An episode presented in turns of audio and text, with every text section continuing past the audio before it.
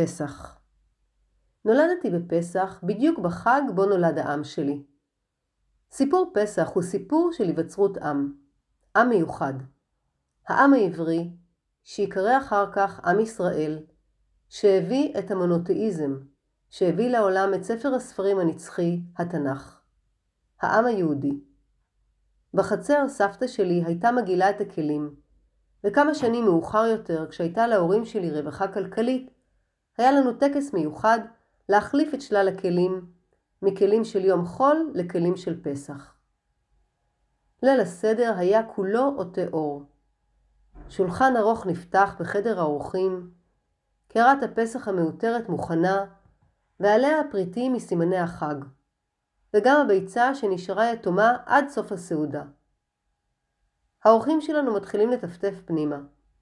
דודים, אחיינים, נכדים, סבים וסבתות, שבט שלם.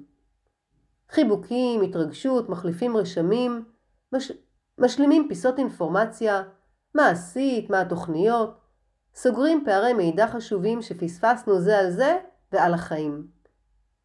ואז כולנו מתיישבים. כל אחד קורא בהגדה.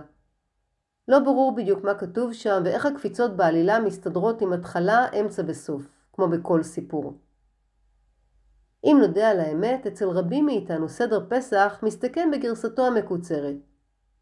רצו להשמיד אותנו, ניצחנו אותם, וקדימה לאוכל. ובכל זאת, זה לא האוכל המושקע, ולא הבגדים החגיגיים שיצאו מהירחון האחרון. זאת הישיבה יחד, שלושה וארבעה דורות, שיושבים יחד, קוראים יחד, שרים יחד, מעלעלים בהגדה ומתפלפלים בניסיונות לפעתח את הסודות שמקופלים בה. וכל שנה מחדש עולה השאלה למה עלינו לספר ביציאת מצרים וכל המרבה לספר הרי זה משובח. אבל מה לספר ולמי? בשנה שעברה בליל הסדר האחיין שלי זרק הערה לחלל החדר. אני לא מאמין שבאמת יצאו ממצרים וחצו את המדבר. שאלתי אותו, אז לאיזה צורך קיים הסיפור של יציאת מצרים? הוא ענה, ממש אין לי מושג. זאת מסורת נראה לי. דווקא לזה הייתה לי תשובה.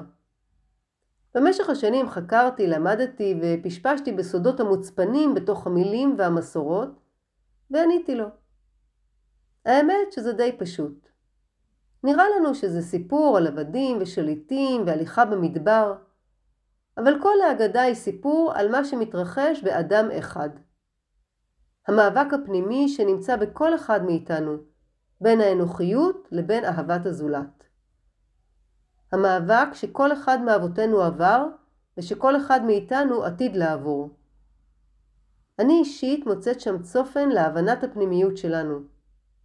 המזמורים, השירים, הסמלים, הרמזים וכל הדמויות קמות לתחייה כמו במחזמר השיר. ואפשר להסתכל מזווית נוספת על סיפור פסח, כסיפור של עם. איך הפכנו מאוסף של עבדים, אוהבי סיר הבשר, לעם שיש לו אידאה, נחלה שהיא בית וארץ משלו. וזה נס. איך נוצר עם זה באמת נס. האחיין שלי הסתכל עליי במבט מהורהר, גירד בראש ואמר, מעניין, לא חשבתי על זה ככה. השעה כבר הייתה חצות. הילדים נרדמו, וכמו בכל שנה סיכמנו בינינו, בשנה הבאה חייבים לאכול פחות, לשיר יותר, לקרוא את ההגדה מהמילה הראשונה עד המילה האחרונה, ולסיים בחג גדיה. טוב, את זה האמת שאנחנו מסכמים כל שנה ולא ממש מקיימים.